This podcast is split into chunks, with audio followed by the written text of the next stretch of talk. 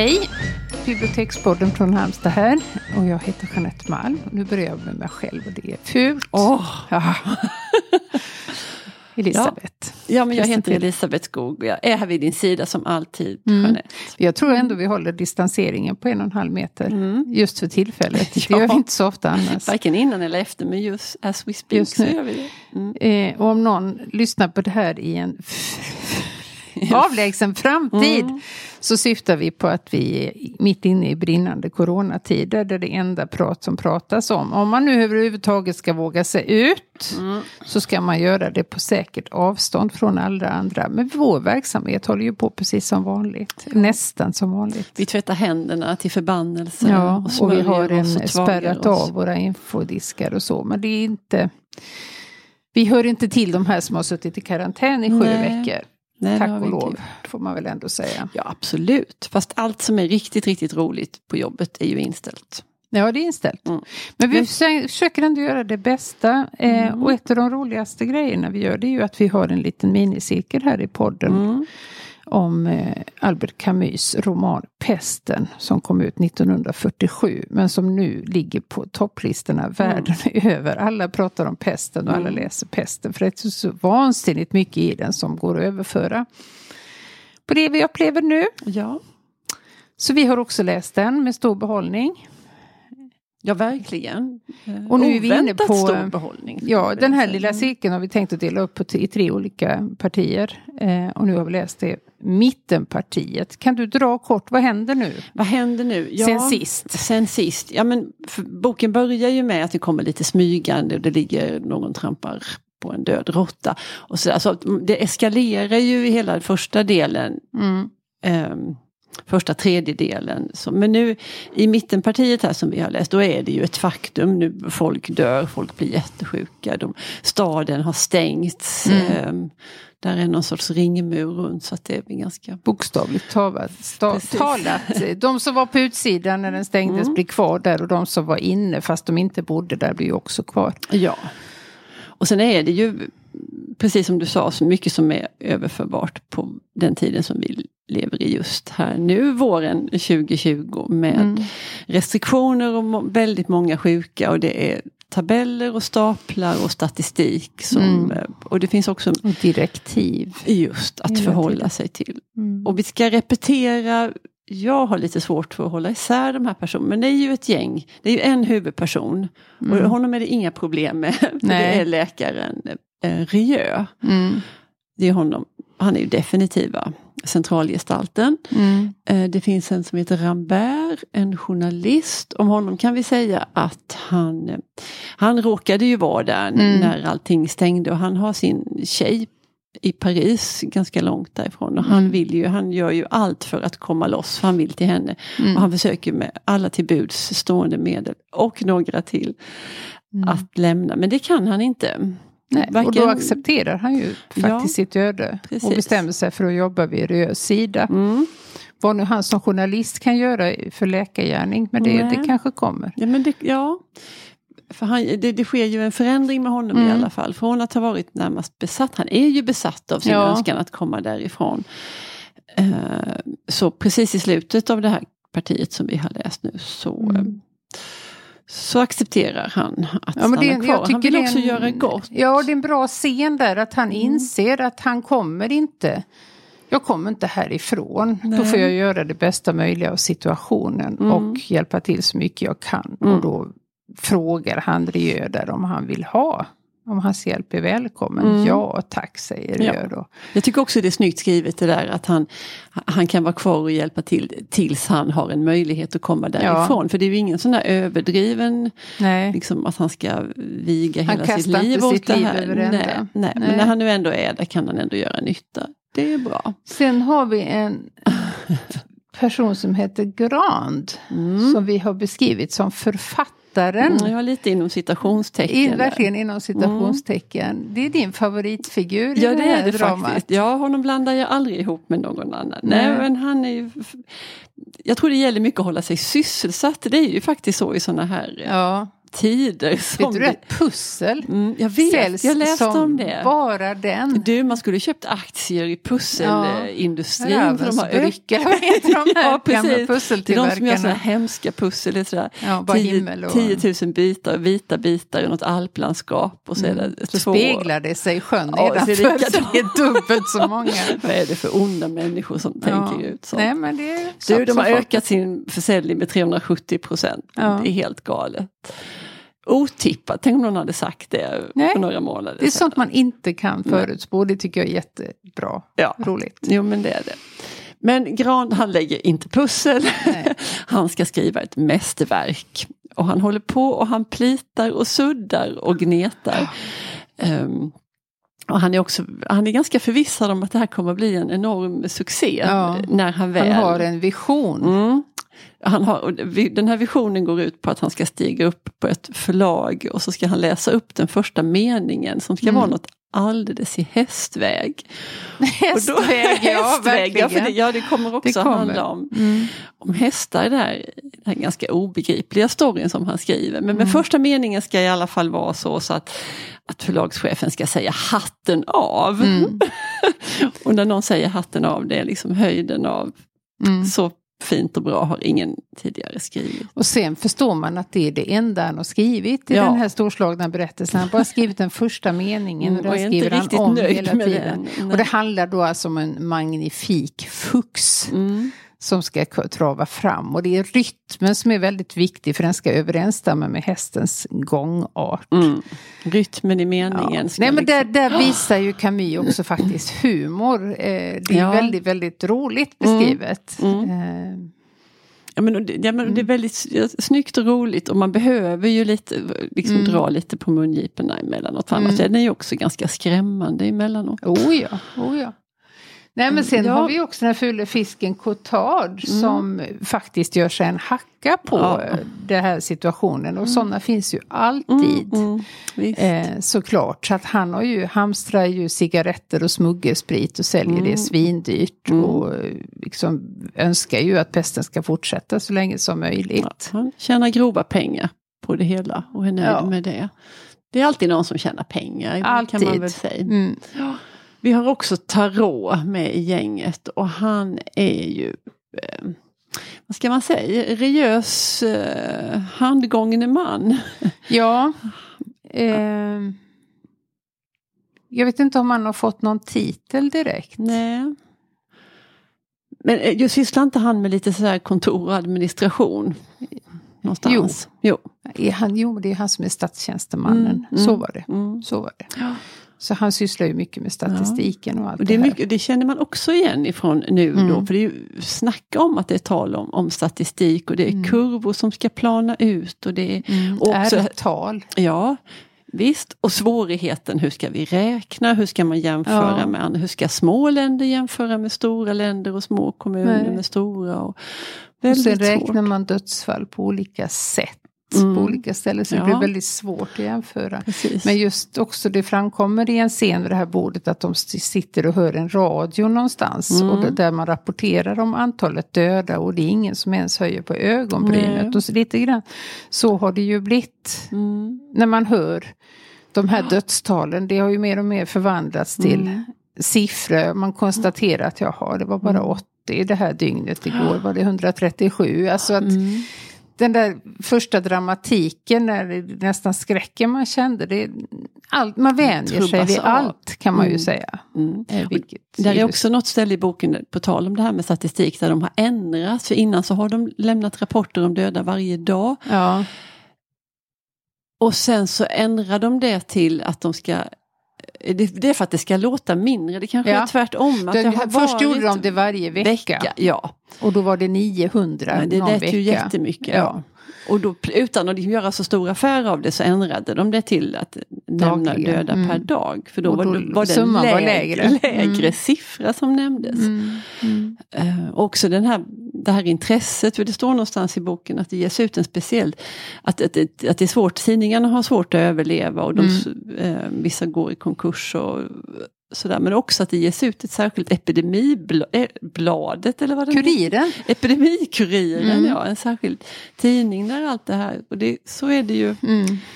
Nej, men Alla vi har här- ett jättestort behov av att, att liksom få så mycket fakta som möjligt. Mm. Och samtidigt så florerar det ju en massa alternativa fakta Ja, och lögner och Ja. infodemi kallar man det ju. Att, mm. eh, så att, för att hålla huvudet kallt så, så tror jag man måste bestämma sig för att faktiskt lita på Folkhälsomyndigheten. Ja, men annars tror jag vi är sålda faktiskt. Ja, det, är, det Igår- går ju ja, inte men hörde man ska det här teet som hela Madagaskar och flera andra länder hade, hade på oklara grunder fått för sig att det fanns ett hälsobringande te Okej.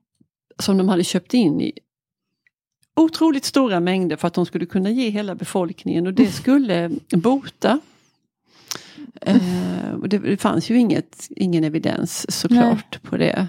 Nej. Ehm, men det, alltså det, det, det finns också ett behov av att komma med positiva glada nyheter och ett behov av att tjäna pengar och Mm. en, en mischmasch av alltihopa det där som gör att att, att som, som det här teet, det var flera andra länder som hade tagit efter det fast det fanns experter på Madagaskar som sa att ja, men det är inte säkert att det här är så bra. Och det kunde till och med vara farligt.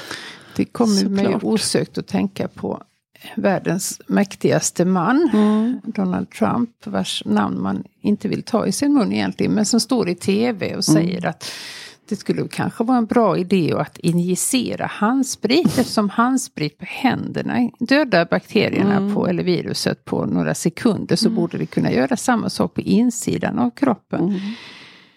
Och det är fullkomligt livsfarligt. Ja, det är ju inte för det första. Alltså, ja, självmordsmetod. precis. Eh, och för det andra, så, alltså, är man så otroligt ointelligent så att man tror på att det kan fungera så, så då blir man ju rädd. Mm. Vidden av hans okunskap har väl aldrig blivit tydligare, Nej. känner jag. Nej, eh, det är... Eller dumhet eller vad man nu ska Ja. kalla det. Usch.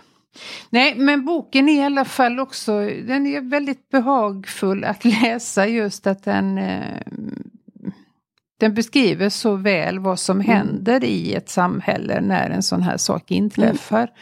Och att vi människor är oss ändå ganska lika Mm. över tid.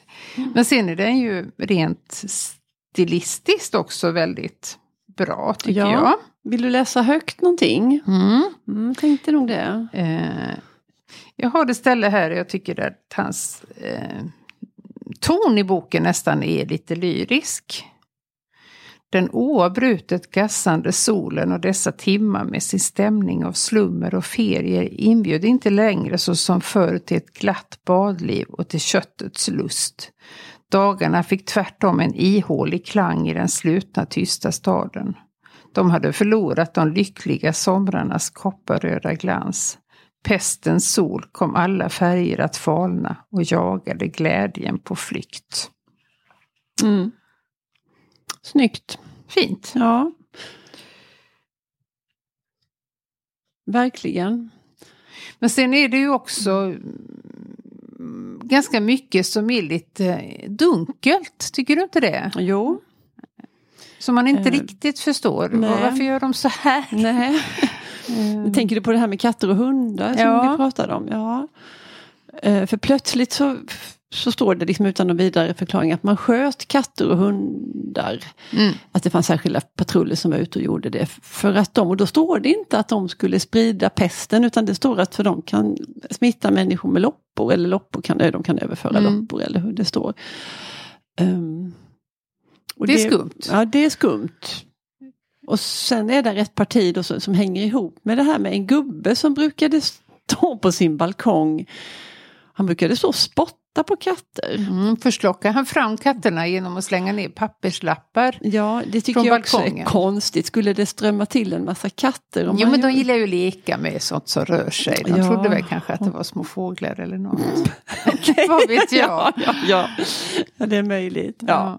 Och detta var ett litet kvällsnöje han hade den här farbrorn. Och hur besviken han blir då när Mm. han står där kväll efter kväll och det kommer inga. Då har man Nej. precis fått Sen höra. går han in och bommar igen och syns aldrig mer. Nej. Nej men det är många sådana här små lite, lite absurda bi, Mm. som kommer hela ja, tiden. Som och som är, man inte riktigt vet hur mycket uppmärksamhet man ska fästa Nej. vid dem. Om, Men de finns ju säkert där Ja. av ett skäl. Ja, och det är väl också att det gör det till en, en rik roman som inte Mm. bara handlar om liksom själva sjukdomen och Nej, allt det där. Utan nej. att, ja, det är det som skiljer en, Ja. en bra författare från en mer Precis. medioker. Nej, men då när jag, alltså det här med hans, den här kvällssysslan och uh, sponta på katter. är Att, att vi alla syssel, alltså vi sysselsätter oss på olika sätt. Och han, Mm. Författaren med den fantastiska meningen, han håller på med sitt skrivande som vi Mm. också kan flina åt för det verkar så helt hopplöst. Men, men att vi har ju olika sätt att, att tillbringa våra dagar och fördriva vår tid. Ja, eller vad lite grann hänga upp det på. Ja, Eh, För, för journalisten är det ju också att drömma om sin flickvän då som Mm. han inte får se.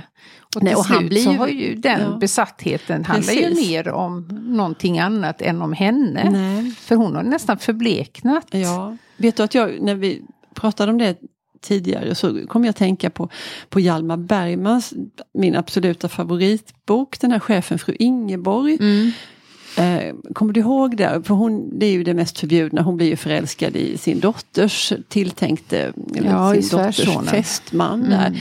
Hon blir ju helt besatt av honom. Eh, och mot slutet av boken så irrar hon runt på nätterna. Hon, går, hon rör sig, det är skitkallt och hon har för lite kläder och hon är ju verkligen på gränsen, mycket nära gränsen till sammanbrott.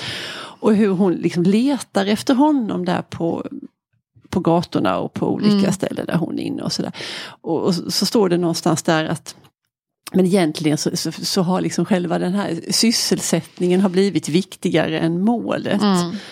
Ehm, att det, det slår ut. Liksom Mm. Egentligen så kanske hon inte skulle våga träffa eller vilja träffa det utan det är det här att röra sig och att Mm. leta efter som har blivit det viktigaste. Och precis så är det ju för flera av de här. Mm.